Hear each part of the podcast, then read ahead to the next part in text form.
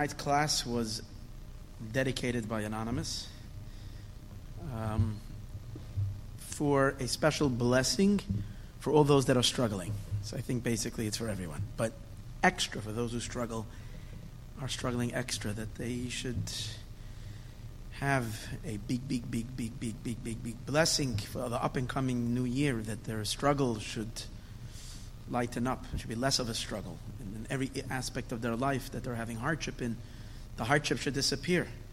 And whatever is lacking should be filled in all areas of life. So that's a very special bracha. And a special call in addition to a blessing from Hashem, but being that we're partners with Hashem, and that's the whole content of today's class of Rosh Hashanah, of our edition, so that if anyone listening to this class knows of someone struggling, so that we should be in partnership with Hashem to help and eliminate whichever way possibly we can, or to lighten up the struggle. So that's that's the dedication for tonight, which is really special.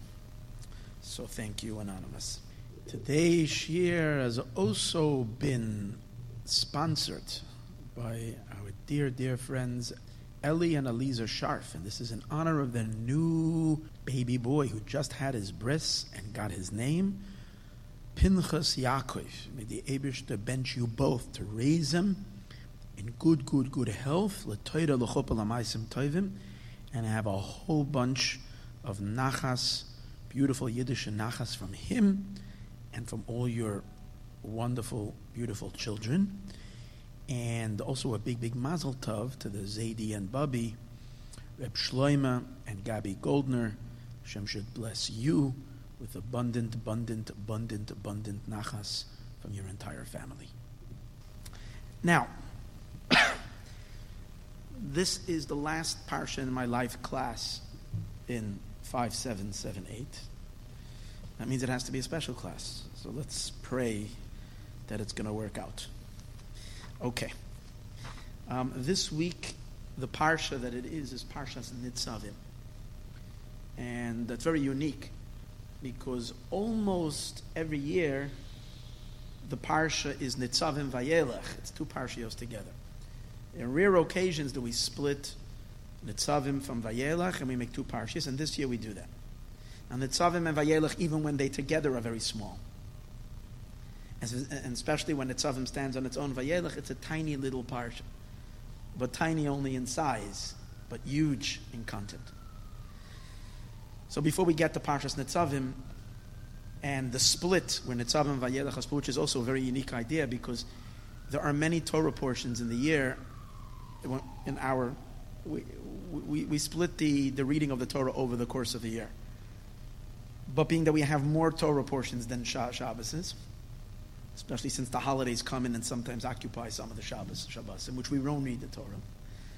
So therefore, we make combinations. We take various different parshios and we join them together. Tazria Mitzora, Achremos Kedoshim, Vayakel Pekude, Truma Tetzaveh. These are all parshias that join up and pair up with each other. Matos Masai, many parshias. And um, so what's unique is that all those parshias are essentially two parshios that sometimes are joined together. Even if most of the times they're joined together, there are still two parshias joined together. Nitzavim Vayelech is really one parsha that's sometimes split. We once spoke about that and proved that. This is different than all the others. This is we're dealing with one parsha that is split. When we're going to talk about the uniqueness and the incredible godly significance of a split Nitzavim Vayelech and how that has some very, very powerful message and something really, really good.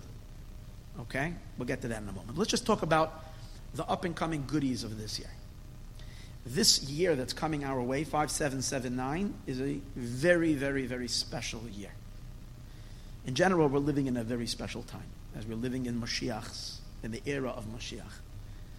And if we, anybody has a little bit of eyes to look around, we are seeing so many things happening this year that are so spectacular, so godly, so unbelievable. Assistance to the Jewish people, assistance to the Yidden living in Eretz Yisrael and the like, where against all odds and against whatever, the Abishter has made that certain things that don't make any sense naturally why it is this way, how this could have happened, but yet Israel is in a much better place now than it was a year or two years ago because of certain policies, which, like, unbelievable. And it doesn't make any sense in the United States how it happened. But when in regards to the Jewish people, in regards to the state of Israel, and it's in terms of them and their enemies, it's huge. So you see clearly how God come and like is doing His thing, whether people approve, whether people don't approve, in terms of the regular running of the country or the run of the world. When it comes to what is the future of the Jewish people and saving the Jewish people in Israel, and so on and so forth, and hopefully preparing the way for the third temple and so on and so forth, it's huge. So we see great things happening. We're living in awesome times. And now, um, the year 5778, awesome year. The number eight is miraculous, but nine is nine.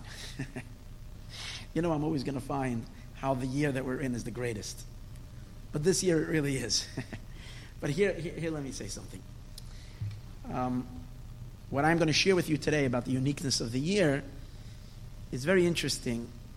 The Lubavitcher Rebbe, in the year 5751, announced to the world that the time of the redemption has arrived. And that we're already living in the midst of the redemption. That means everything happening in the world in the last 26 years, well, not 26, 28 years, is purely redemption. Uh, I wish we can hurry things up already and rush it up, but we're in the midst of the process. I couldn't tell you that because I'm just me. I'm a little, you know, a little rabbi. but the Rebbe is a huge rabbi, and he sees things that we don't see. And uh, he says, and he even said it's a prophecy. No kidding around. No kidding around. He said it's a prophecy. He said before Mashiach comes, prophecy is going to return. And the Rebbe then said, I am speaking to you as a prophet. I think even the Hasidim didn't get what he's saying. He said, he said a whole Shabbos saying, I'm, t- I'm telling you this. Uh, so we're, we're, we're now in the time of the Geula. But what I, what's interesting is that in the year 5752, the Rebbe had a stroke. And for two years he wasn't speaking. Now, the last time he spoke Rosh Hashanah was in the year 5751, preparing for the year 5752. And he gave a phenomenal talk about the uniqueness of the 5752 year. Tafshin Nun Beis, how really, really unique and special that year is, based on a few different factors that are coming together. What's really, really unique and special is that this coming year, 5779, is the exact same year in terms of the calendars we're soon going to see all those uniquenesses that happen in 577 and 5752, creating a very unique and special year, repeats itself in 5779. Now, did it happen in any of the 28 years in between? I don't know. We have to really check the calendar. But again, years, they, they design themselves different. Some years are a leap year, some year are this, this. And we're soon going to see that this is this year has a certain perfection has a certain wholesomeness that, we, that, that is very unique, that we rarely find so many factors coming together to create the perfect year. This year is the perfect year. And being that the Rebbe then was so much driving the redemption, driving the redemption, anybody that saw that, You saw a human being standing in this world and literally wrestling with the entire cosmos to bring the redemption. For whatever reason, it didn't fully materialize to our eyes. But at that year, he was talking about how the year 5752 is so opportune for the Geula, related to what, what we're just going to talk about. So now we have chance number two. Okay? So when, when we have all these things coming together, it creates unbelievable opportunity for us as individuals and for the world as a whole. So let's see what's so special about the upcoming year. So first of all, the up and coming year is a leap year. Okay, that happens many times, but it's a leap year, uh, a, a Jewish leap year. A Jewish leap year means that we're going to add an extra month in order to even out the lunar calendar with the solar calendar, because the, the Jewish calendar is based only on a lunar cycle on the moon, and the seasons of the year are based on the solar system on the sun. So the sun year, which relates, has to do with the with the sun's movement, versus the the lunar calendar, which has to do with the 12 months of, of the moon making its cycle around Earth, they're different with 11 days. That means the moon has a shorter rotation, and it, and it, and it completes its cycle 11 days before the sun. So what's going to happen is, slowly but surely, after a couple of years, our Jewish calendar, Hebrew calendar, which is going after the lunar, is going to suddenly move away from the seasons. And if every year we lose 11 days, before you know it, Rosh Hashanah is going to, not Rosh Hashanah, Pesach is going to start coming out in March, which, and then eh, Pesach usually comes out in April, spring, okay, April, mid-April, beginning of April, May, it's the season of Pesach. After a while, Pesach will start coming out in March, and then in two, three years later, it will be in, in February, and before you know it, it'll be in the middle of the winter, January, and before you know it, Pesach will come out in fall, and then Pesach will move. Similar to the Muslim calendar, if you know Ramadan moves its way around because they're only fixed on a lunar calendar. We, the Jewish people, kind of adjust the lunar calendar to the solar calendar. So this year is a leap year. What we do is to adjust it is every few years we throw in an extra month. So that's how we adjust. And we keep Pesach in its place by adding that extra month. So the 30 days that we lost in three years, we gain. That's the way it is. This year is going to be a, a leap year, 13 months which mean now the sages refer to a year like this as, remember the term, Shana Tamima, a very wholesome year, a complete year. That means that a regular year is like, like you might look at it and say, no, this is the regular year, and a leap year is a year plus an addition. That's the way we usually think of it. But from the way the Talmud refers to it, that this in Erechin, that this year is called Eshana Tamima, means that other years are missing. The 13th month is really part of time. And it's just subtracted regularly, and now we have it. There's a certain wholesomeness in time. Number one. Now, in the months themselves, this year is, is there is a certain wholesomeness because how many months is there on the in a in a in a Hebrew month? How many days? I'm sorry. How many days are there in a Hebrew month? There are 29 or 30. See, in the lunar calendar, in the, I mean, on the solar calendar, on the secular calendar, you have months that are 30 days and months that are 31 days. But in the lunar calendar, you have, you have months that are 29 days and months that are 30 days. That's why we have some months in which you have two days Rosh Chodesh and some months where there is one day Rosh Chodesh. Okay, so.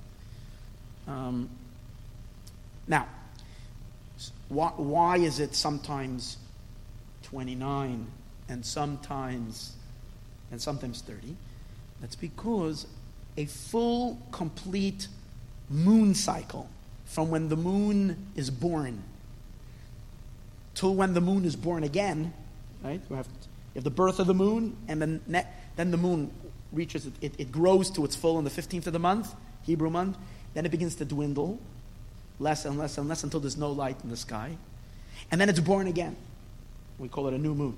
So from new moon to new moon is 29 and a half days. You can't have a month 29 and a half. Since the sages didn't want to have, since we didn't want a calendar with half days, half the day belongs to one month and half the day belongs to the next month. And since you have half days, so how many? So from 12 half days, what do you do? You create six whole days. So you'll have six months that are 30 and six months that are 29. That's how they evened it out. Instead of making every month 29 and a half, they took, and, and sometimes they, they subtracted from six months half a days, and they made them 29 days. And from other months, they added a half a day, and they made them into 30 days. Fine, that's the way the calendar works. But it's not exactly 29 and a half days. Makes it a little more complicated. There is 793 halakim that, is, that are really their extra parts. So after a little while, you start adding up these extra parts of time and you need to put them somewhere.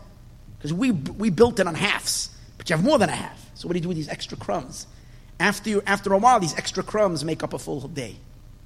That's why there are two months in the Hebrew calendar that are not fixed to be either 30 or 29. Two months in the year that the month can be either 29 or 30. What do I mean by that? All the other months, let's say Tishrei, the month of Tishrei. The month of Tishrei is fixed. It's always 30 days. always. You're never going to have Tishrei with 29 days. Tishrei is always The month of um, Tammuz, always 29 days. Always. It's never 30. So it is. All months of the year, they're, they're, some, they're either from the 29 or they're 30.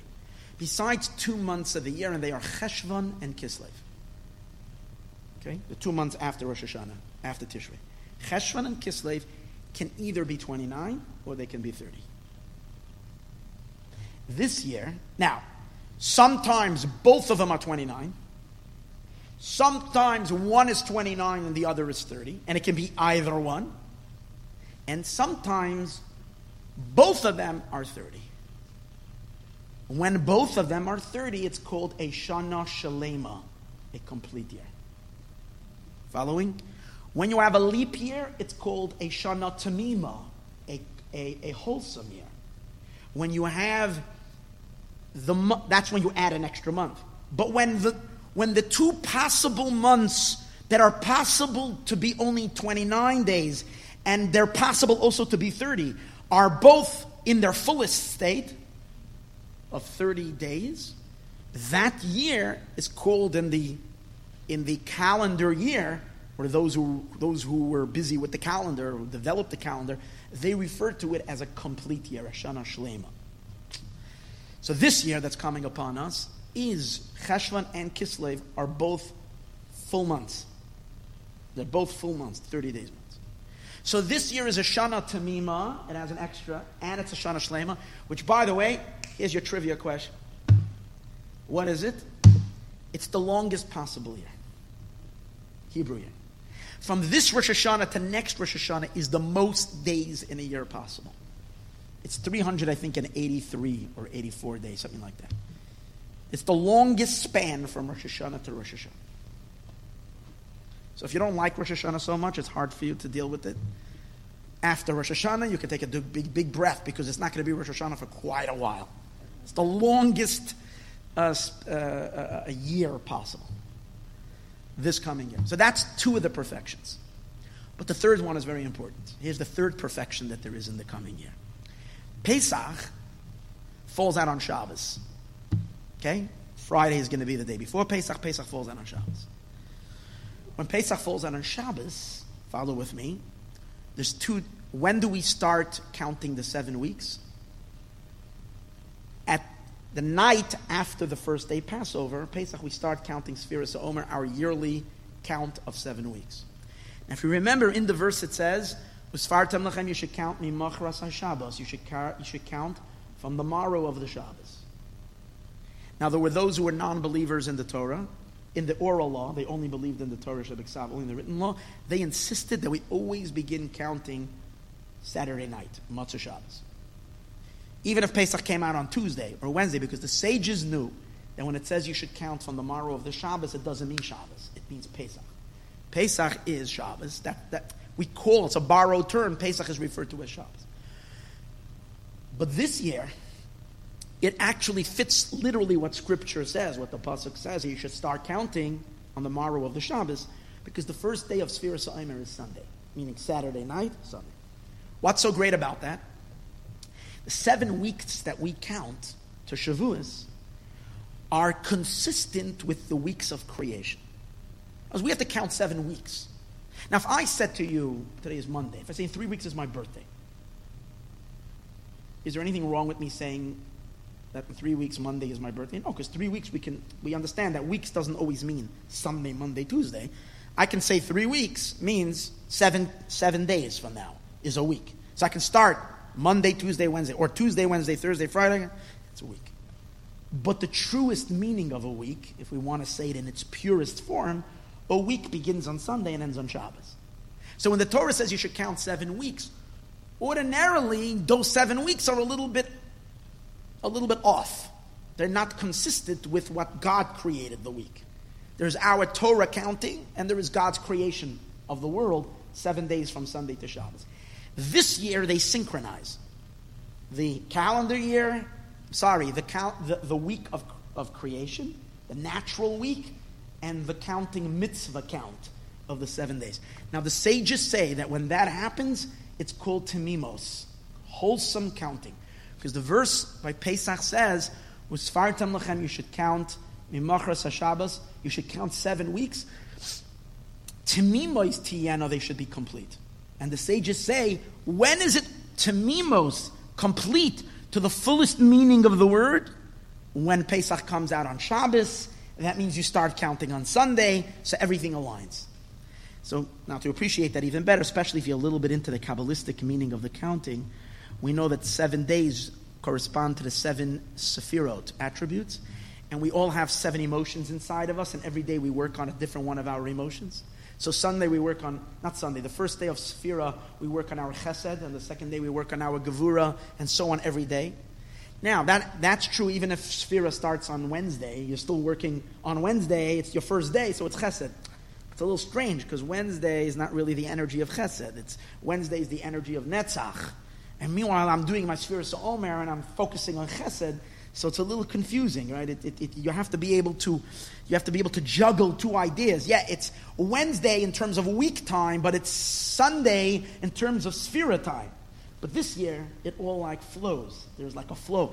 The, the, the, the, Jewish experience is kind of consistent with the cosmic energy. Sunday, Monday, Sunday is chesed. Everything like fits.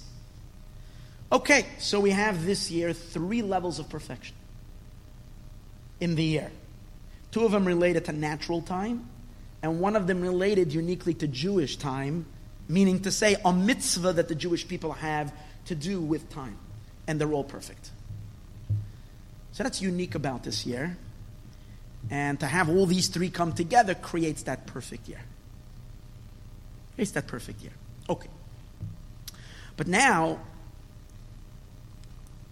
now there is a simon, I do want to say. There is a simon for this type of year. And a simon means the codifiers of halacha gave give it a special name. So the people that work with calendars are familiar. They call it the Bashaz year. Okay? The Bashaz year. Beis Shin Zayin.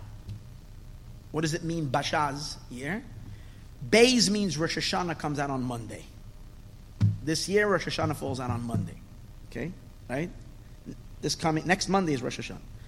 When Rosh Hashanah comes out on Monday, that's the base. Shin comes from the word shlema, complete. Is the acronym is the first letter in the word shalema, complete. This year is a complete year. Why? Because Cheshvan and Kislev are 30 days. So it's a shalema year. What's the Zayin? Beis Shin Zayin. Zayin stands for Pesach being on Shabbos. Zayin is Shabbos, but they don't say Pesach, they say Rosh Chodesh Nisan. Rosh Chodesh Nisan. Now Pesach always comes out the same day like Rosh Chodesh Nisan because Pesach is the 15th of the month. So the same day that Rosh Chodesh Nisan is, 15 days later, it's exactly two weeks later. Okay, 14. So Rosh Chodesh Nisan comes out on, a, on, on Shabbos. So that means Pesach is on Shabbos. So that's the year. Codified. If you if you are into writing calendars, all I would and you ask me how should I write this calendar? What exactly? How do we print this?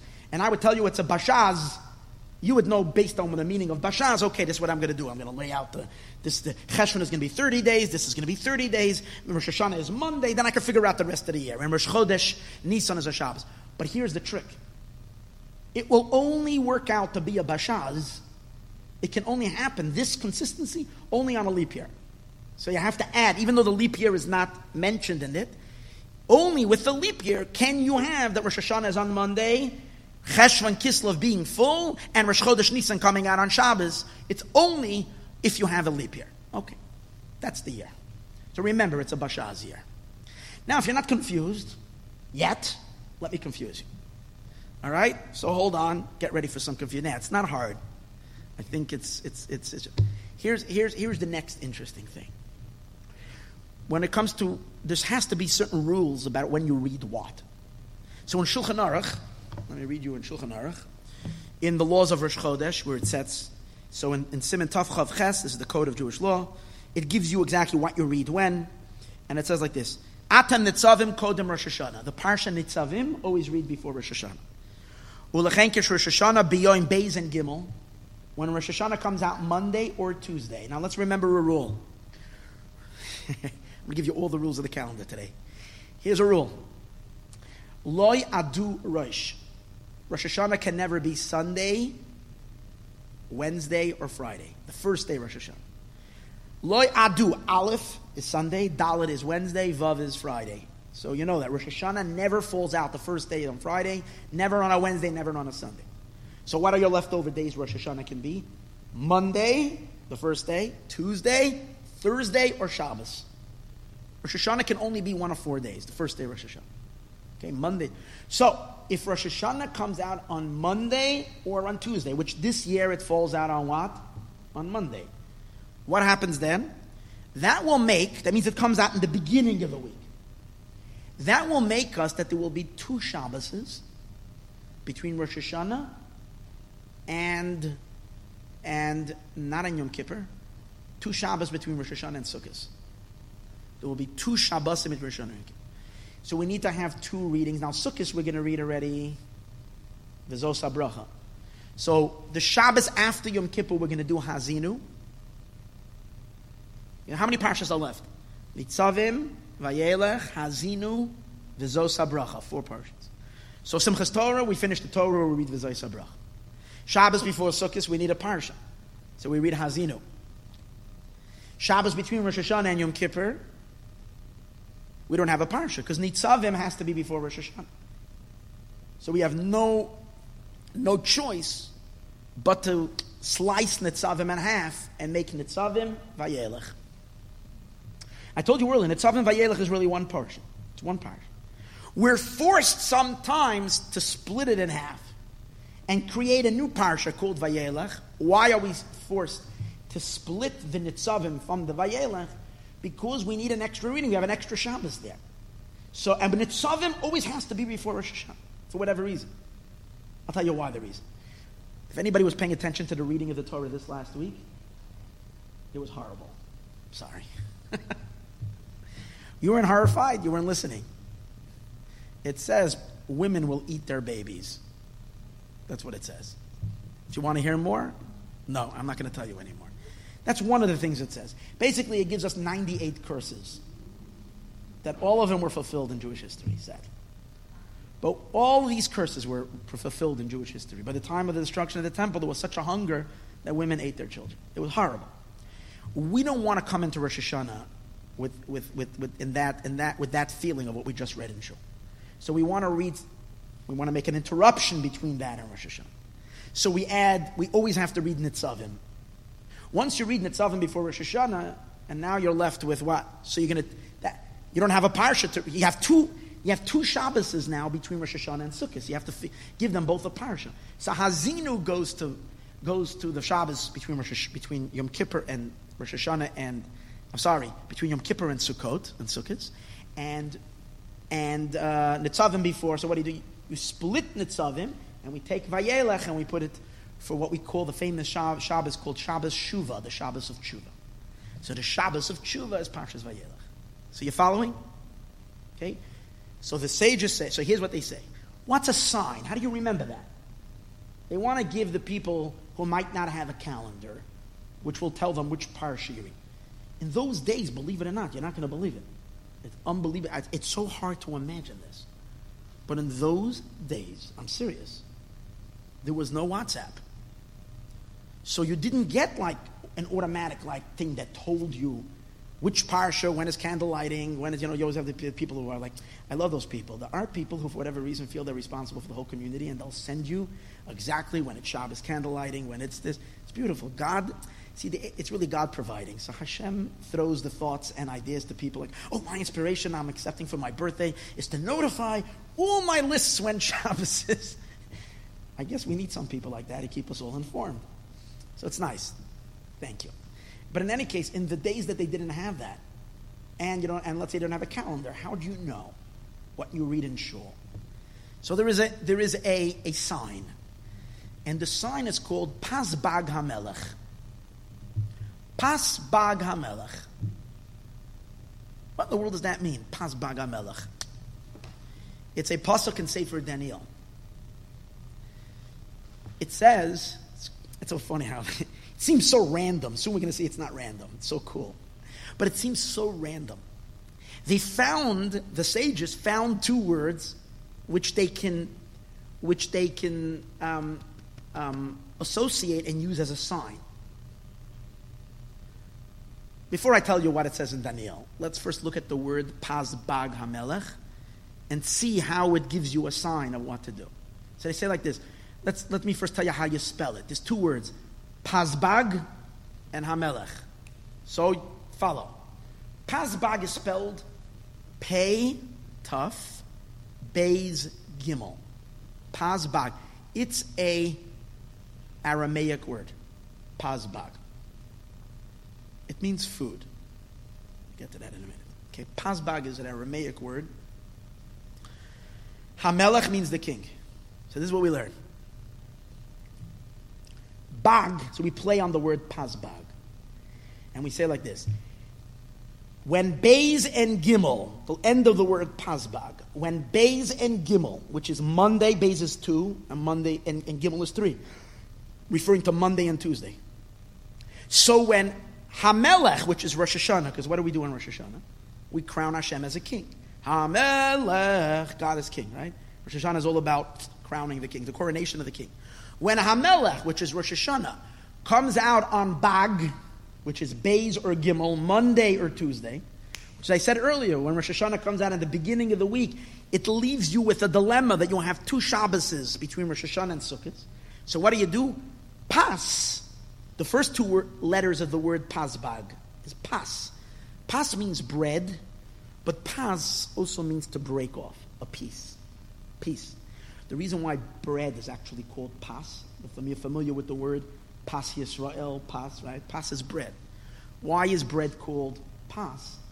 Because a bread, you don't take a loaf of bread and put it in your mouth. A bread you slice, you cut off pieces. So the whole idea of bread is is is, is pieces, pisim, pieces. So so again, let's go back to the word. Pas bag hamelech. Hamelech, when Rosh Hashanah comes out on Bays and on Gimel, on Monday or on Tuesday, pass, we break off a piece of Parshas Nitzavim, and we create a new parsha called Vayelech, and we read Vayelech separately. That's the sign. Where does it come from? Did the sages make up these two words? No, it's a pasuk in Daniel. What does it say in Daniel? It says that Nebuchadnezzar, okay, the one the savage who destroyed the first temple, when he came up to the, the first time with his armies, he, ma- he, managed to take captive Jehoiakim. He was the king of the Jewish people. He took him into captivity. He exiled a bunch of Jews.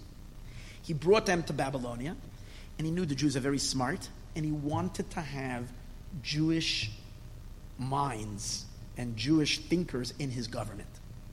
So he invited the smart ones, young people from young children that were like prodigies, smart. And he said they should come. He brought them young children that were good looking and very, very wise because everybody knew the Jerusalemites, Jerusalemites, Jerusalemites. I don't know, it's not coming out. That the, the children from Jerusalem were smart. So he wanted to have these smart kids grow up in his palace and share with him. And he had them taught the, the, the Babylonian language. He taught them and everything, and he provided all their needs.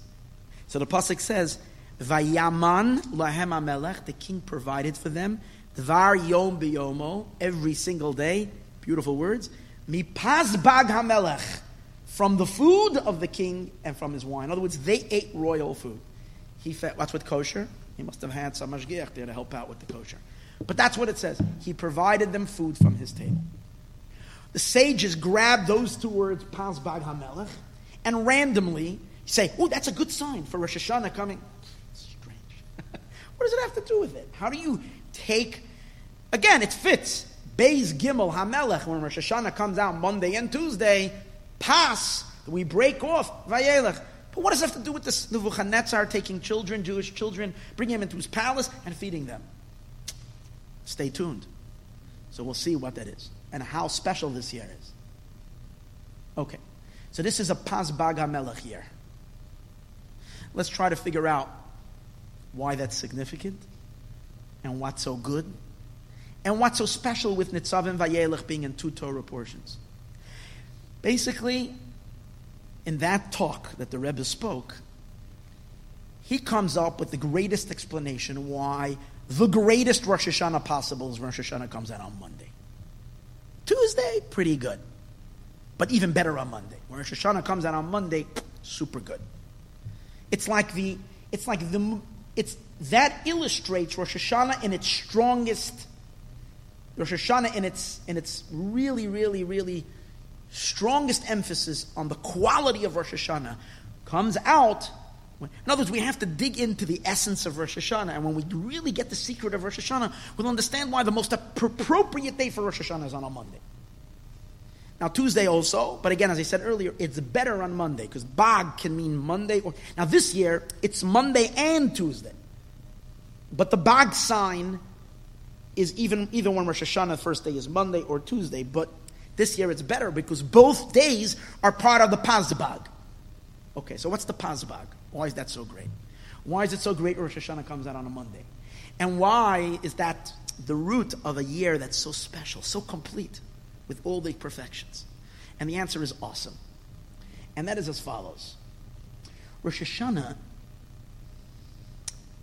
is not the birthday. Everybody, you know, what's Rosh Hashanah? The birthday of the world. It's not the birthday of the world because the world's birthday is going to be tomorrow night. God created the world, the beginning, Bereshis Bara Elokim. In, in the beginning, God created heaven and earth. God actually began the creation on Friday, not Sunday. Hashem created, began the creation, I'm sorry, on, on the 25th of Elul. You're wondering who, on whose count? What? Before creation, how was it the 25th of Elul? That's a good philosophical question. You can deal with it. But that's what it was. The 25th day of Elul is the day that God began his creation. That's Sunday. And then you go 25, 26, 27, 28, 29. And then the 30th day, which is the first day of Tishrei, because Elul is one of those months that only has 29 days. So the sixth day is the 30th. It's not the 30th, it's the first day of Tishrei. That's Friday. And what did God make on Friday? Man. Hashem created Adam Arishon on Friday. So, and when do we celebrate Rosh Hashanah, the beginning of the world? We don't do it on the 25th of Elul. We celebrate on the first day of Tishrei, which is the birthday of man. And the question is, why do we celebrate the birthday of man? And the simple answer is because man is the prize, is the prize creation. He's the ultimate creation. Or we might say the crown jewel of creation is the human being. He's the highest creature, the one with the most potential, and so on and so forth. But it really goes deeper than that. What we are excited about is not that God created. It's nice that God created. We are excited about our Rosh Hashanah about what we can add to God's creation. What we little schmendricks, we are, little peepsqueaks. Talking about God. He creates the world. It's like unbelievable. And yet, God wants the world perfected. He says, The world that I created is good but I want you to make it very good. So we find an interesting thing. Immediately when God creates the world, it says, Vayachal Elokim, we say it in Kiddush Friday night, Vayachal Elokim, God completed. As Vayachal as Kol Asher, Vayachal Elokim, uh, Vayayim Ashvi, Kol Malachtoi, Asher Rasa, Vayavarach, um, no, what's the word over there? No, Vayachal, uh, יום השישי והחול השמיים וארץ חול צבא וחל ומשיב לך יש וישיב מקום לך no before that what's the word why, why, why is it sleeping in my head here hold on give me a second over here no I'm looking for the word lasos uh, here we say Ashabara Elokim lasos that Hashem Hashem completed all the work that God created lassos to do so what does it mean that God created to do So the sages say the word lasos comes from the word to fix, to correct. So God created a perfect world, but God wants us to fix his perfect world. That mean what does it mean? How do you, how do you fix a perfect world? Now, we all know that we got busy with we have other work to do. What's the work that we need to do? We have to fix that which we broke. Hashem created a beautiful world and we we messed it up. On the first day, Adam and Chava ate from the tree of knowledge. We messed the whole thing up and we're busy fixing it. But the idea that we're fixers is really was there already embedded in us that we need to fix something because when God created us, even before we had this brilliant idea to sin and to mess things up so that we can fix it, it was initially embedded in us because the whole purpose in the creation is that we should fix it. The creation was always about an improvement that needed to happen.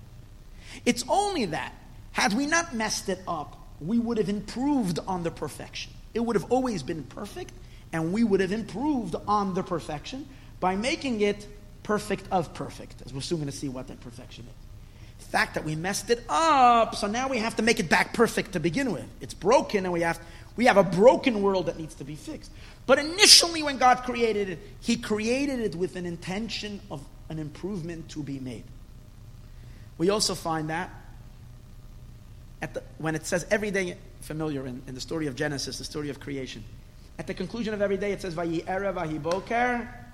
Rishon. Yom Achad, sorry. It was evening, it was night, Yom Achad, one day. Yom Sheni. Every day, today's two days, Monday. When it comes to um, Friday, what does it say? Boker, it was evening and it was morning. Yom Hashishi. Doesn't say Yom Shishi. Should have said just like Yom Chamishi, Yom Revi. Let's say that. Yom Hashishi. That's how we begin Kiddush every day. Yom Hashishi, right? We say, we mention Hashishi. What's the hay? So Rashi tells us, Hashishi means a special for a special number six. The, the sixth day. What does that mean? Because already at the beginning of creation, God was craving an improvement.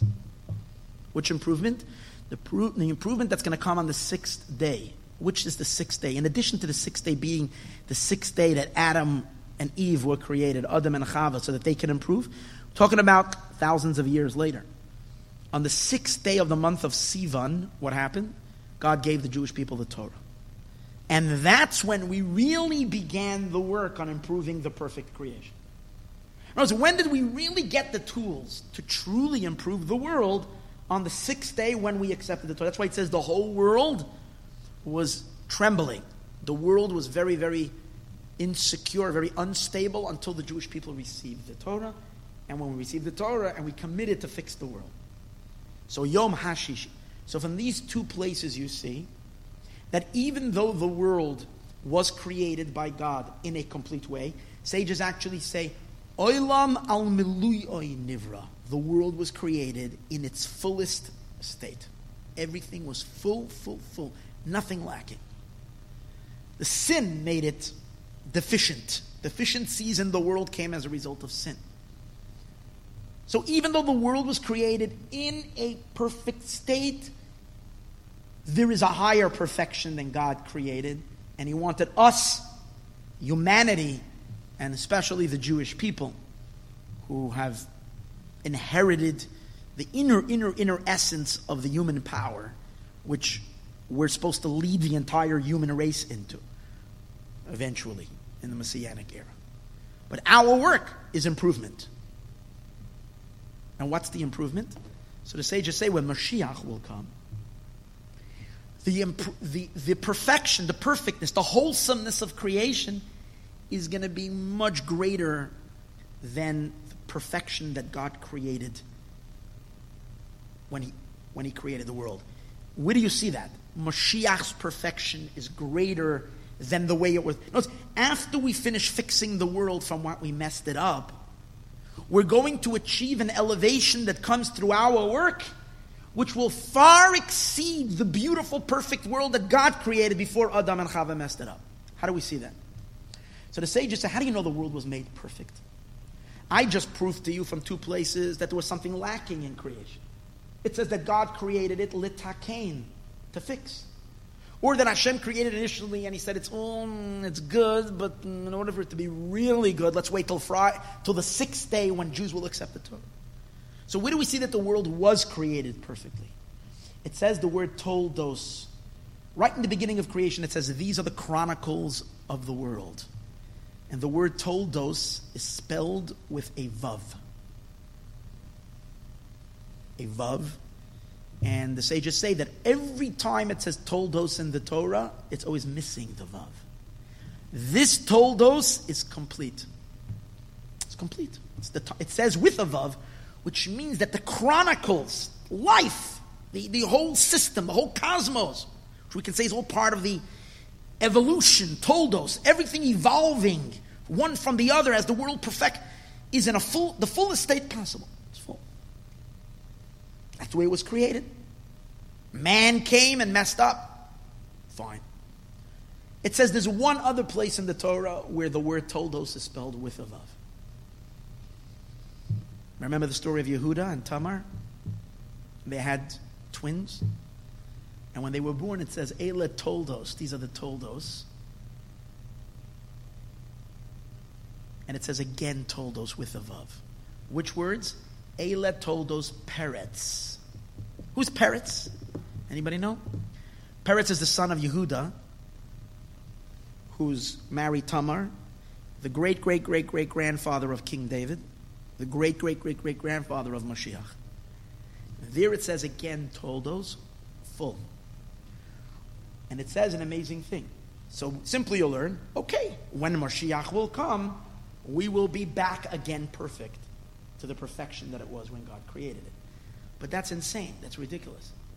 Why did the God create a, a world with the possibility of messing it up so that we should mess it up and then we should fix it and bring it back after five and a half thousand years or close to six thousand years to its perfection that it was in the beginning with. So why what did we gain from all the pain and misery and sorrow and suffering and hardship?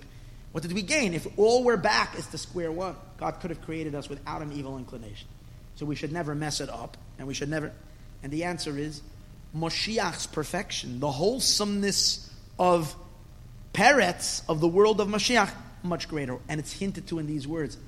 And here, here's the secret of everything we're learning tonight. Peretz, the word Peretz comes from the word Ufaratzta. What's Ufaratzta? Means you will blast, you will break barriers. Paratzta means, lifrots means to create a breach. Breaching. Breaching what? Breaching the limitations of creation. And what's the, what's the point of that? The point of that is to make the world infinite. To bring forth, to reveal the infinite, that which is. When God created the world, He created, he created a perfect, finite world but finite. And even though there is divine energy flowing in the world, but it's all with a limitation. It's all with certain boundaries in time and space. Everything has its, because that's the nature of a creation. What's a creation? A creation is a being that's not God. God is eternal, absolute. A creation is what? Is limited. So even if we're perfect, we're perfect, limited beings. So the perfection that God put in the world is a perfection of a, a, limited perfection. The perfection that the Jewish people, as a result of all the Torah and the mitzvahs that we do, which will lead us to Mashiach, who is a grandson of Peretz, is that we're going to have a whole perfect world, but not a perfect world with which still retains its limitations, but a perfect world whose limitations have become completely subsumed and melted and unified and joined with the infinite, with the absolute, with God Himself, and, God, and the creation and God are totally one, as we know that the ultimate purpose of creation is for Hashem to have a home in this world. For God's very self to be revealed over here. Which means not only to discover the godly energy of creation, but to reveal in this world power of Hashem that transcends creation the infinite power of God, and even higher than that, God's very essence that's beyond infinite. That has to be revealed in the world, and that's what's going to happen when Mashiach comes as a derivative and as a result of all the work of all of us thousands of years through plowing through the darkness. And yet, doing what we ought to be doing, learning Torah, doing mitzvahs, we elevate creation far, far beyond the perfection that God created it with. That's the idea. Man needed to improve already on. Now, how does man. Now, let's say, what is the work? What's our improvement? What is the work? We said before, to reveal the infinite. So, how does that work? So, let's take it the story of creation. The story of creation from the beginning. What did, what did Adam do the moment he opened his eyes? What did he do first thing? He woke up and he realized he's alive. Now, did he know what means to be alive? I don't know exactly what he felt. I exist. But at that moment, he did something that the rest of creation couldn't do. When a monkey gained consciousness, it immediately behaved like a monkey. Did what a monkey does. A monkey is looking for a banana and some other stuff that a monkey is into. Right? And so every creature, the moment they were aware of themselves, their consciousness was to be who they are. The moment Adam was aware of himself, he didn't think of hmm, a cheese omelet or a uh, sunny side up. That wasn't his first thought. His first thought was, I have a creator. I have a God who created me. Why am I here? I'm here to crown God as my king. I guess he had an intrinsic knowledge of that. And as he stood up, he realized that his purpose, because he realized immediately that he is above and beyond all the other creatures and all the other creations, is that his purpose is to enlighten all of the creatures that are lower than him and bring them all to a recognition of God's sovereignty who created the world, where the world is just a, a, a uh, facilitates. The, the world is an enabler for God to be a king because he can't be a king over yourself. So God created a creation so that he can now manifest his kingship over the creation. And what did Adam Arishon do the first second? He stood up and it says, you know, we say it Friday. Why do we say it Friday? We say, when we enter Shabbos, we say, let us go sing to God. Hashem, let us go sing. Who said that? Adam Arishon said that on Friday. And what did he say? He called out to all the creatures of the world. And he said, Bo'u nishtachaveh, come let us bow down. He called to the lions, to the monkeys, to the birds, to all the creatures, to the owls, to the eagles, to the little butterflies and flies and bees and all the creatures in the world. I guess at that time when the world wasn't messed up yet, there was some level of communication going on between him and them, in which he was able to kind of impress upon them that let's all join in a choir. And guess what? For, a, for that, I don't know how long it lasted, but for that beautiful moment, all of creation stood in total submission to the Creator, and the purpose of creation was really fulfilled already right then and there when the entire world bowed down to their creator. So, what did Adam do? He revealed the creator in the creation. He revealed God in the creation, which was something that was lacking. To take that a step deeper, not only did Adam Arishon reveal that God created the world, but Adam Arishon's job ultimately, I don't know if he did it immediately, but his job ultimately I mentioned earlier, is to not just reveal that this is God's creation and God created it and He's the boss over it, but that the creation and God are totally one. That all of existence is nothing more than an expression of God. And as a result of that, what happens? Eventually, it becomes so, the world becomes so conscious of God's, of who Hashem is, especially as a result of the mitzvah and the observance of Torah mitzvahs that eventually was going to come to the human being, which the mitzvahs, the commandments, are stemming not from the godliness of creation, but the mitzvahs are coming from a much deeper, higher place in God. Mitzvahs emanate or stem from Hashem's innermost private self, as God is very, very, very, very, very infinitely higher and beyond the finite creation. And when Adam is going to do mitzvahs that we, these very physical mitzvahs that we do, him and his grandchildren are going to do those mitzvahs, we're going to now draw and reveal not just the godliness of creation, but the divine energy that transcends creation, which is infinite, and even higher than that, God's very, very essence going to be revealed in the world. That's Adam's objective. And you see that an interesting thing. The empowerment, the empowerment for that to happen, for the human being to be able to reveal the creator in the creation, all the way to revealing God's essence in the creation. The empowerment happened, I mean, God had to give us that power, or else we couldn't do it. When did the empowerment happen? It's amazing. When Hashem created Adam, what did he use to create him? What did he create him from? Pasuk said, Hashem took Afar. Vayitzar Hashem Elokim es Adam. Afar mina Adama. God took dirt. Put the dirt together, made clay. And then in that clay, he blew into him a breath of life. Vayipach ba'apav nishmas chayim. Hashem blew into Adam Arishon a soul of life. Now let's read that a little deeper. Okay, you have this clay, dead piece of clay. Hashem infused him with life, and Vayhi Adam, and Adam is Lanefesh Chai, a living being. Something much deeper. Adam was created from afar, from dirt. You know why? Because ultimately, the, the, the, the Gemara says that everything comes from dirt. Since everything, every material, every every substance of all of creation originated as dirt, whatever that means. Again, I'm not saying it means physically, but it says everything comes from earth. Since Adam, Adam needs to elevate and infuse and affect and impact all of creation, Hashem created Adam's body from earth. So Adam's body now is representing, contains within itself a person's, your, your, your body, my body, our bodies, all of our bodies have within it the DNA, in a sense, of absolutely everything that exists, of all of existence.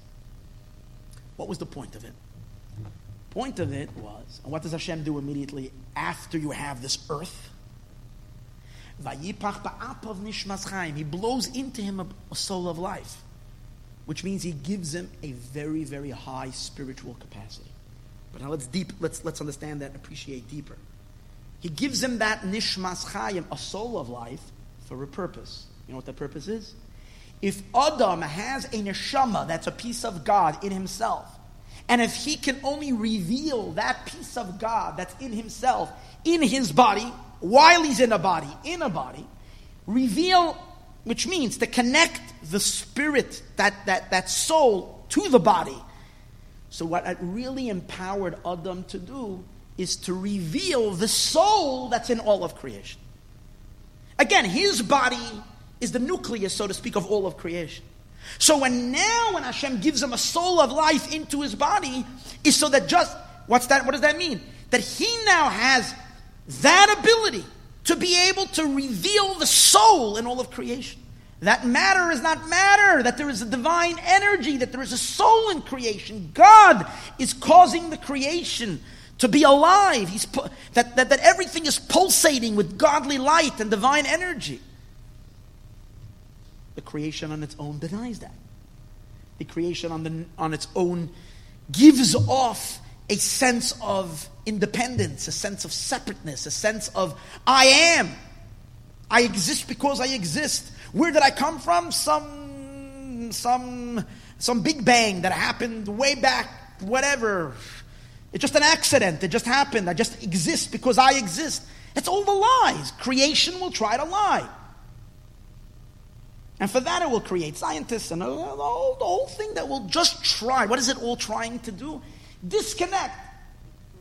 Trying to deny a creator from the creation. Why? Because if I don't, you know, if, if, if, if, if there is no creator, if there's no God, then I can do whatever I want and then live my life like a, like a, like a total animal for my own gratification instead of living in surrender to something higher than me. So God, at the very, very beginning, blew into Adam Arishon a nishmas chayim, a soul of life, so that he can reveal that life in his body and through his body into the entire world. That the entire world should, re, should experience the nishmas chayim. And what's the nishmas chayim? What's the soul of life?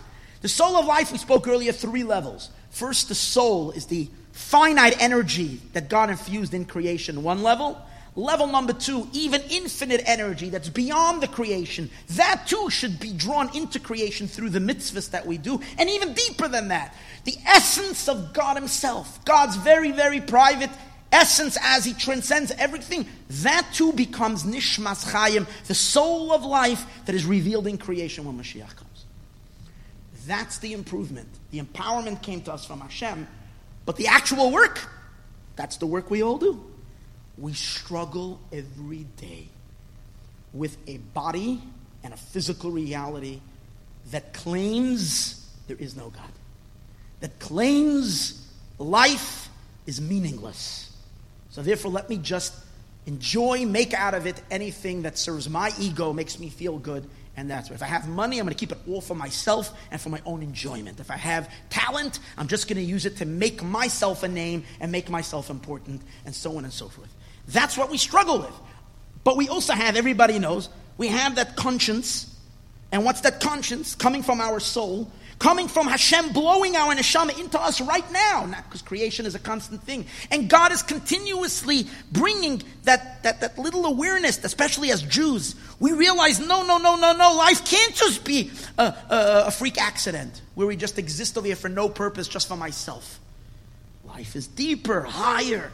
I'm here to serve something bigger than my, and who's that? The singular being that created everything and everything to serve him. How serve him? Well, as the Torah tells us, how to serve the Creator. Well, that's the improvement. But let's, let's, let's just get one tiny bit deeper. So, what is improved? Really, on the first day of creation, on Sunday, when Hashem created the world, it says really on Sunday Hashem created everything. When it says Bereshis bara Elokim esa shamayim ve'esa aretz, God created heaven and earth. Everything was included. It says Esa Shemayim includes all the heavenly beings. Esa Aretz includes everything that's in the earth. In a certain sense, even though creation took six days, the, the beginnings of every creature and every being was already here. Rashi says in the beginning of Bereshis that on Sunday, there were already all the trees and all the plants, but they were still underneath the earth. They were in the earth, submerged in the earth on Tuesday when Hashem said, Let there be vegetation, they sprung forth. What does that mean? That means that creation was a process where first everything existed, but in a much, in a compacted, um, more like potential way, and then it emerged out. Of course, when I say potential, I don't mean that it existed before God created it. Hashem first created it in a general way, and then He created it. When God created the world in that general way, there was a very, very, very heightened state of godly consciousness permeating the entire reality. That's why it's an amazing thing. At the end of Sunday, Sunday, when Sunday was, when, right at the, when the Torah describes what Hashem made on Sunday, it says, it was evening, it was morning, Yom Echad, one day. And it's very different than all the other days. It should have said Yom Rishon. Because the second day it says Yom Sheni, Yom Shlishi. Sheni means the second, Shlishi means the third, Revi'i means the fourth. So the first day should have been the first. If I want to say the first, the second, the third, it doesn't say that. It says the one, the second, the third. That's so inconsistent. The Torah is, come on. The Torah has to be so inconsistent in the first paragraph. In the first paragraph, you're already starting off. Uh, the, the, the one day, the second, the third, the fourth. It doesn't read well. Feels like the author was tired. He was like, like, like not really thinking. So obviously, you know, that the author is God and he's not doesn't get tired. He definitely wasn't tired when he was writing the Torah, right? So what does that mean? How does he do that? So the sages say that when it says one day, it represents the special state of existence of the first day of creation. What was the state of creation on the first day of existence? The state of creation on Sunday was that the world was permeated with oneness. With oneness, meaning the world was very conscientious of God being its singular force that created it. What was conscious? Who was conscious of God?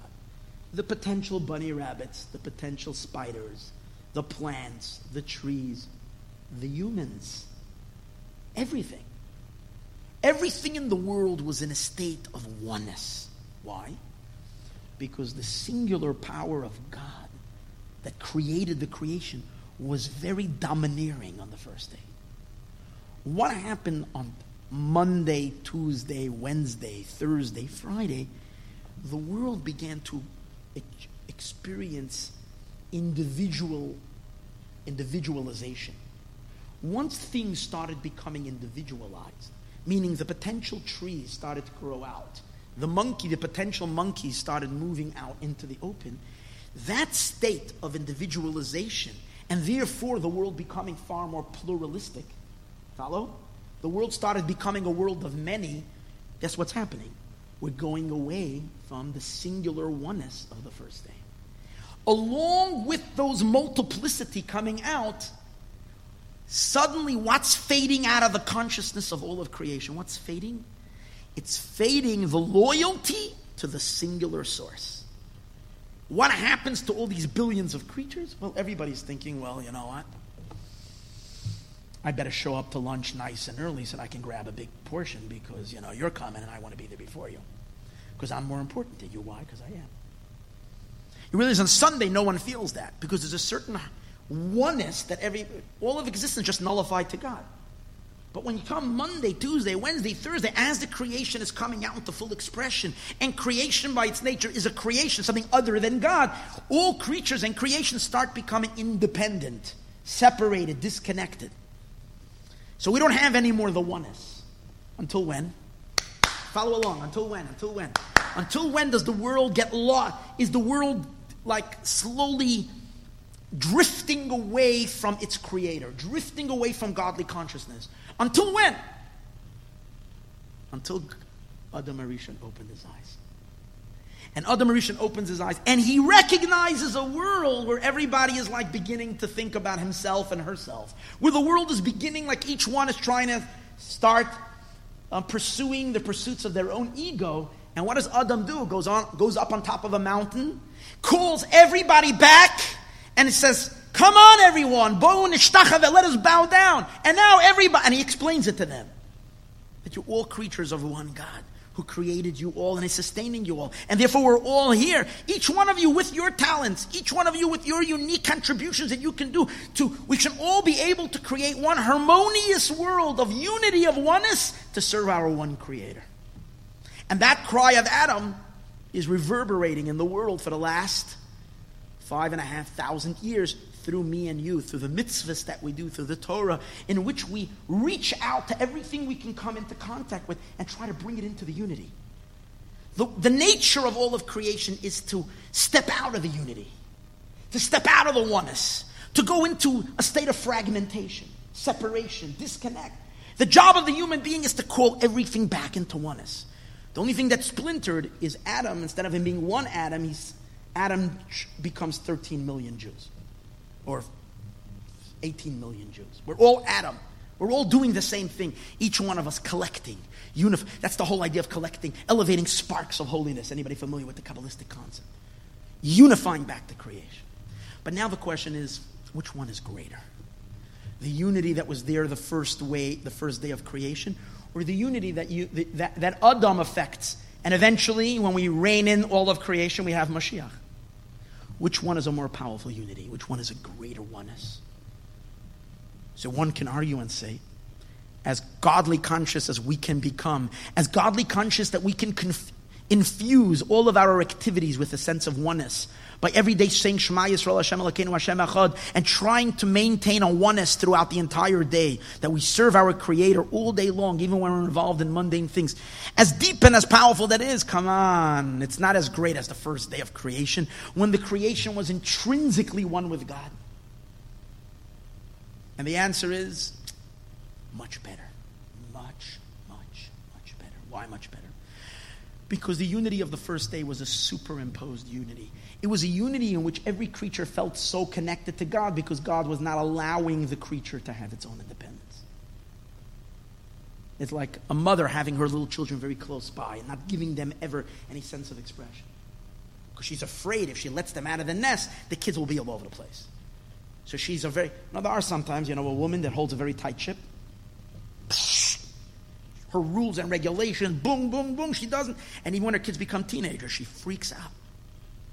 Because she, she wants her kids to be exactly the way she thinks. To, she wants, uh, the real talent, the real talent, a true, a mother who's a real educator, parents that are a real educator. Lay the foundations, put in the right stuff, and free them all from the nest. Let them go do their thing. And guess what? They'll do their thing. You're going to cringe inside of you because they're going to be doing things that are so opposite of what you think. But you know what? Give it some time. You know you put in the right foundation. You put in the education. They will come back. They will come back, and they will they will do. They will reflect what you are all about with time. The beauty of Adam and his unity is that the unity is not coming from God, it's a unity that comes from us, from the creations. It's one thing to recognize God because God is holding you on a leash. It's another thing that when the creations are given independence, they're given free choice. They're given an opportunity to, to deny their creator, and yet they, on their own volition, choose to recognize their creator. And that's the chiddush of Adam, of Adam, and then eventually of all of us. We have, we're living in a world that we could ignore God. We could ignore his mitzvahs. We could decide to sit in, in front of the television all day Rosh Hashanah and not come to shul to hear shofar. But yet, we don't do that. And we come to shul and we hear shofar and we recognize God as a king. So the unity is much deeper because the unity is not a superimposed unity. It's a chosen unity coming from the creations themselves recognizing that they have no power and no existence other than the God that creates them. That idea is emphasized. We're going to bring it all back to the uniqueness of this year. The fact that Rosh Hashanah comes out on a Monday. Why does Rosh Hashanah not able to come out on Sunday? Because the whole point of Rosh Hashanah, as I said earlier, we're not commemorating creation. We're celebrating the, the, the beginning of the human exploration to discover himself. God created a human being and now the human being is given an opportunity to go out and to do what? Explore. And eventually come to a recognition that what? That there is a God. And we're here to serve Him. And, in, and that improves on the oneness that there is from creation from the beginning. Since Rosh Hashanah is all about our addition over that which God created, Rosh Hashanah can't come out on Sunday because Sunday is the day of what? Let's remember what the theme of Sunday is. The Sunday is the day where even though there's a creation, the creation is all held very tight by God, where He makes Himself visible and known to all of His creations. It's like the creation is still, the creation is still an, em, an embryo, or the creation is still a fetus within God. It doesn't have independence. And you can get your fetus to behave really well if it's inside of you, you know. Don't make no trouble, doesn't spill the milk, doesn't do anything because it's inside of you. When you let, let it out, ooh. So that's Sunday. Ooh, what's Monday? Monday represents, ah, it's Sunday, now we're going to do something greater than Sunday. We're going to have Monday. And particularly, you'll say any day. Someone can already say, any day of the week is after Sunday. So what, what's so special when it comes out on Monday? The specialty that comes out on Monday is Monday out of all days is the day that is the source the source of conflict. The Gemara says that Mondays are not a good day. It's a day, the Gemara says it's a day that the world, that there was, Hashem made machlokes, Hashem made a division. Monday is where division starts. Hashem creates duality. Until Monday, there's only oneness. Monday is duality. God separates between the upper waters and the lower waters. Division happens. Let's understand. What does that mean spiritually? Division? The creation becomes divided.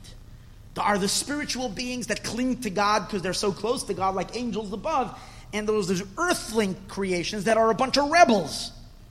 There is a division in creation, a higher and a lower, the observant and the non-observant, the believers and the non-believers, the ones who are closer and the ones that are farther. You have all this split in creation. It's horrible. That's Monday. But let's go a little deeper. Why did God make Monday?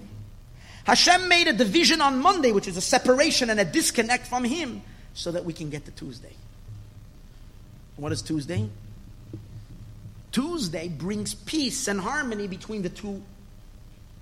The whole point of number three, what's the point of number three? The third is the mediator. When you have one person living alone, let me put it this way. When you're single, you have no one to fight with. You're alone. You get married, now what? Now the war begins. You have someone to fight with. So now you're fighting and you have conflict. And then you have number three. What's the three? Either you go to a marriage counselor and it enables you to figure it out and how to come together, or you do it on your own. But the idea is you figure out number three. What's number three? I have my opinions and my desires and, my, and you have yours, but we're really one soul.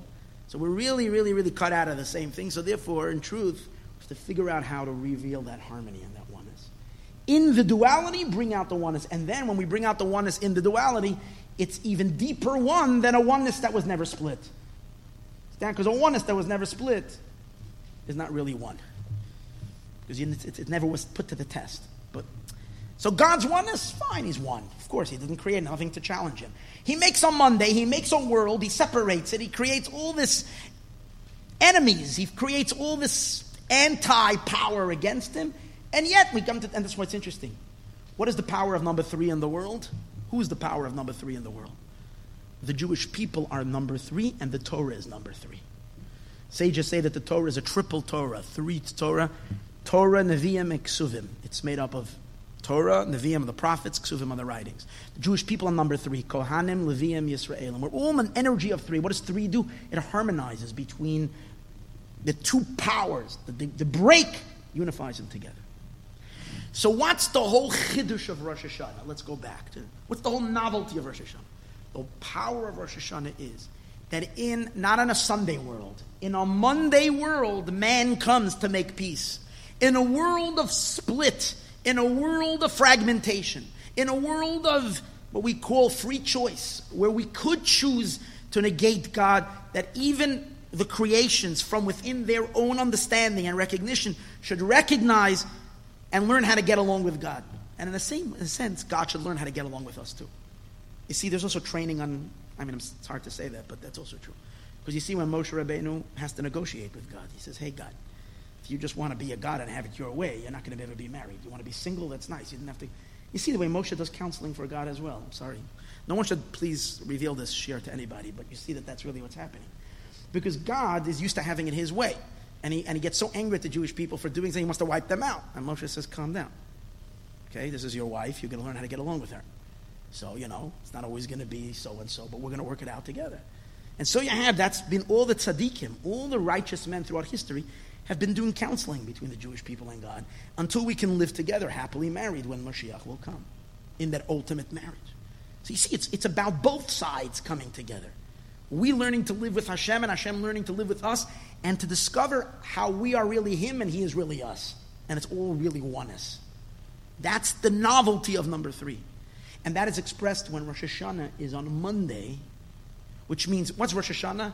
The addition of the creation, the hum- humanity coming onto the world for what purpose?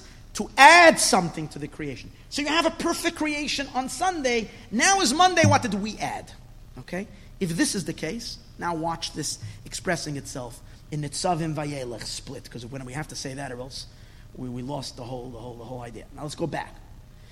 When it comes out, Rosh Hashanah comes out on a Monday, what happens to these two parshios, Nitzavim and Vayelech? We split them. Let's take a look quickly. This is just going to take three, uh, three minutes, literally. What is the theme of Nitzavim and what is the theme of Vayelech? Nitzavim talks about, it opens up about how the Jewish people are standing before God. How you're all standing in front of God to enter into a covenant. If you read those first few verses, you see that in Nitzavim it's very strongly emphasized the greatness of the Jewish people before we, in our essence. You, Israel, and actually it's the only parsha in the Torah which the first word of the parsha is you, referring to the Jewish people. Atem, you. Now, what does that mean? You, Israel, you holy souls, you godly beings, you are so great, you are so holy. And that's why the parsha speaks about how God is inseparable from us because we're a piece of Him, and that He swore to our fathers, and that He's going to keep His oath to our fathers. In other words, the energy of Nitzavim is a certain greatness about us not because of what we've done, but because of who we are. Knows even before we do anything, we're great. That's Nitzavim. What's Vayelech? Vayelech Moshe is speaking about Moshe Rabbeinu when he became 120 years old, the last day of his life. So Vayelech is talking about the achievements of a human being after a lifelong of work. Nitzavim is you as you are the day you're born. Vayelech is you after you've gone through life with all the hardships, with all the ups and downs, and whatever you've accomplished. Like Moshe Rabbeinu's ultimate accomplishments, and we, the Jewish people, are all connected to Moshe. We all have a little spark of Moshe inside of us. And Moshe says, I am now 120 years old. Vayelech Moshe, Moshe goes. So Nitzavim represents the quality of the Jewish people, intrinsic as we're created from God our holiness as it is Momaila from above. Vayelech is our, our, our contribution. So, when it's, and it's actually, and it fits very word, very good with the, the name. Nitzavim means standing. We, the Jewish people, have a very firm standing. No one can break us because we're a piece of God from above. So in Nitzavim, we stand. But we're fixed in one level. How, does, how do we grow? How do we go to a place where we are elevated infinitely, infinitely, infinitely by the neshama coming down into this world and beginning its life and going through struggles and darkness and each and every one of us. Every and when we're talking about what I'm talking about right now is all the stuff in your life. All the experiences, the good days, the bad days, the mistakes you've made, the good things you've done, all the chazarai, all the nightmares, all the meshagas, all the confusion, and all the wonderful, great spiritual, godly moments. I'm talking about the entire package. The entire package is what we call life. And that's all part of Vayelech. What does it do to us? It turns us into Vayelech. We move, we walk, we go. Yelech means to go. How far do we go? We go infinitely higher. This leads us to a hope. So Nitzavim is our fixed holiness. Vayelech is, it, in a sense, we can say, Nitzavim is the creation of Sunday how God created the world in a perfect state. Vayelech is the creation of Friday, when Adam Arishon is added to the creation, and now he's going to add his work. Now, the great now when we read Nitzav and Vayelech together, then we don't emphasize so strong our addition to what is. It's one thing. But when we have these two split, so what we're really saying is there is the pre Rosh Hashanah portion, before we be, before man is introduced. It's our holiness the way we are from the way God created us. Great, wonderful. But we emphasize but when we're reading Nitzavim, we're looking at the true greatness of the Jewish people. You're so great, you're so awesome, we're so holy. Fine.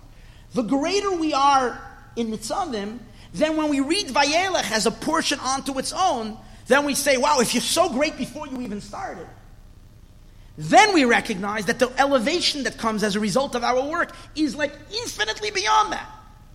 Vayelech. So after Rosh Hashanah, we're noticing what? Wow, look what happened to you.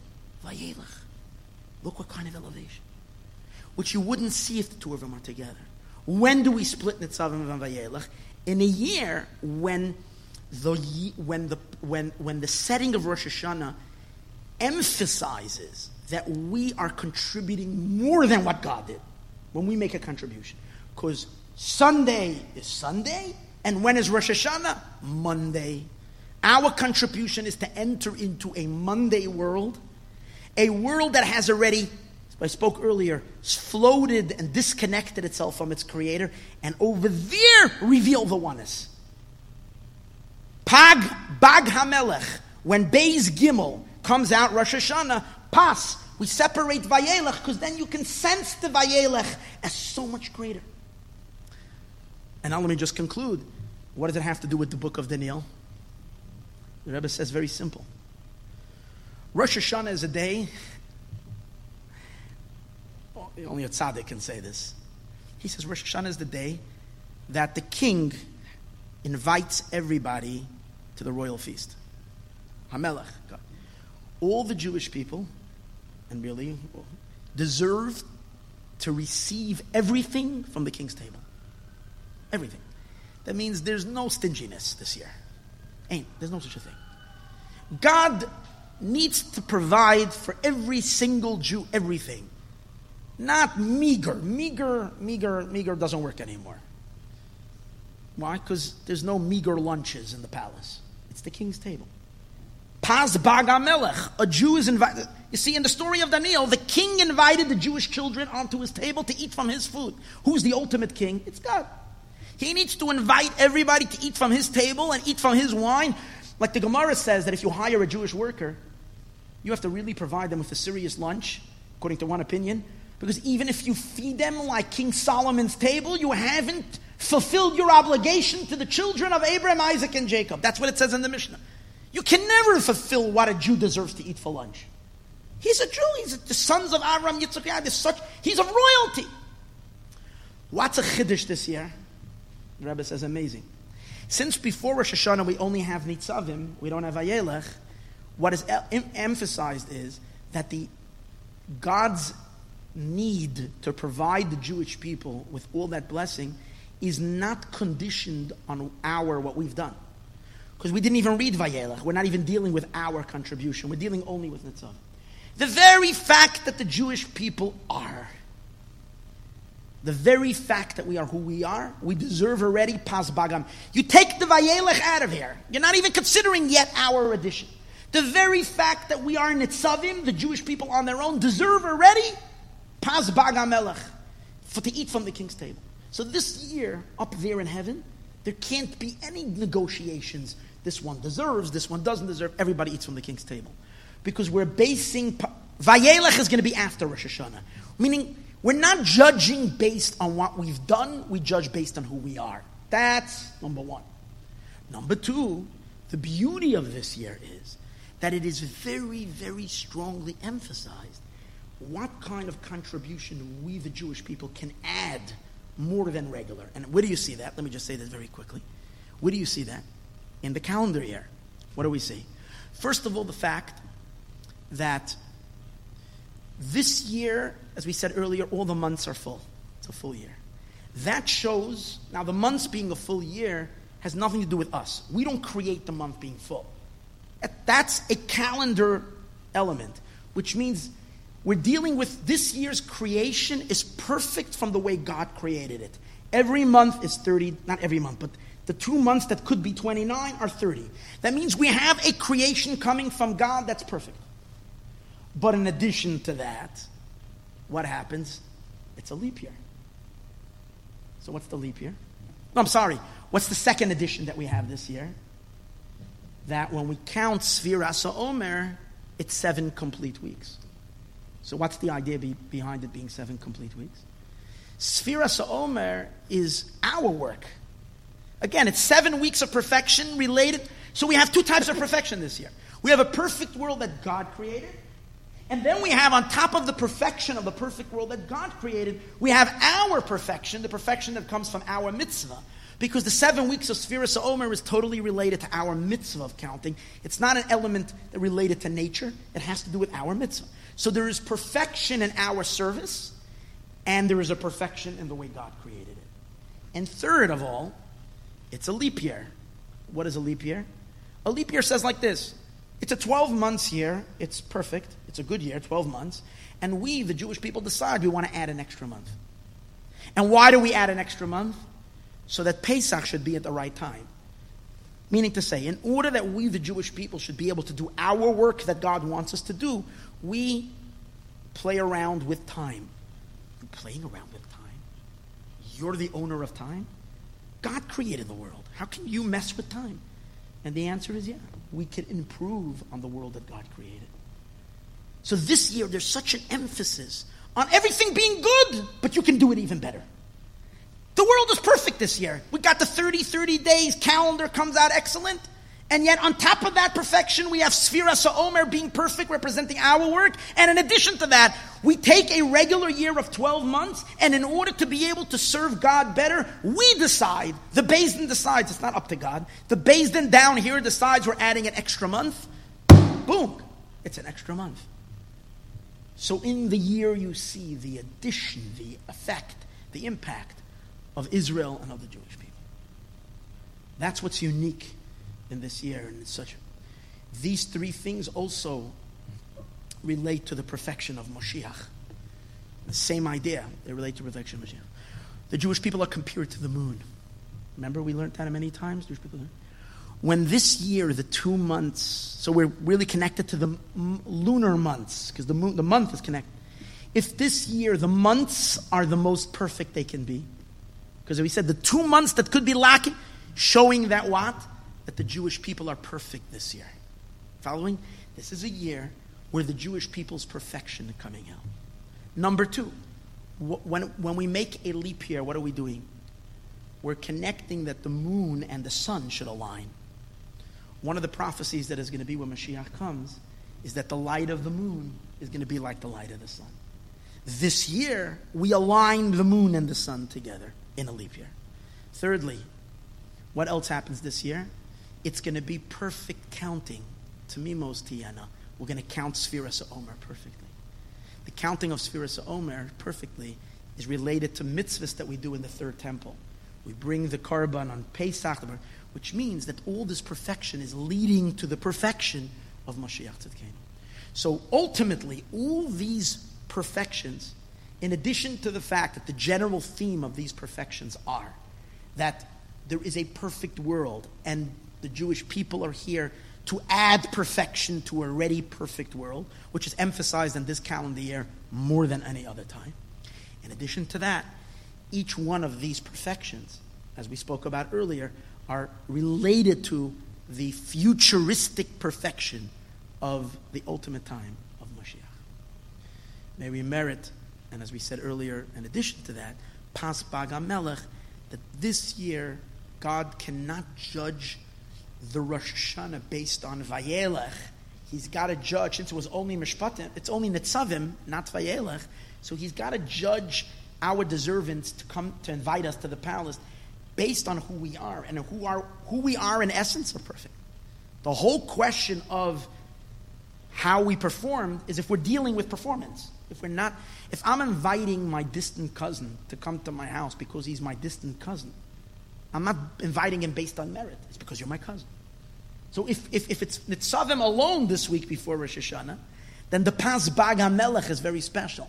Because the king invites us to his palace to eat. That means every Jew gets whatever we need without any deservance, just because. And then when we get everything, and not only regular, we get wealth and we get infinite wealth, no limitations, as, as deserving as it should be from those that sit at the royal table of the King of all kings, which is God Himself. Paz Bag HaMelech, May we merit the Paz Bag HaMelech on the highest, deepest form ever.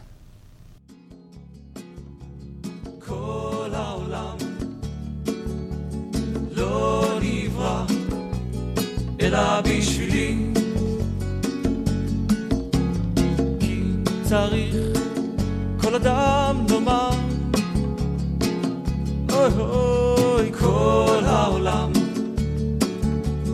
לא נברא אלא בשבילי.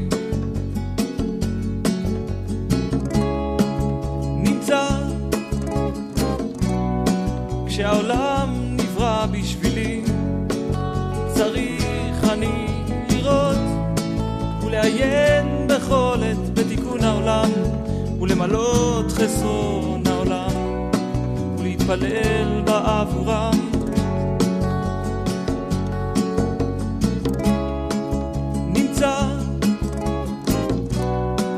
כשהעולם נברא בשבילי, צריך אני לראות ולעיין בכל עת בתיקון העולם, ולמלות חסרון העולם, ולהתפלל בעבורם. לא נברא, אלא בשבילי. לא נברא, אלא בשבילי. כל העולם לא נברא, אלא בשבילי. כל העולם לא נברא אלא בשבילי.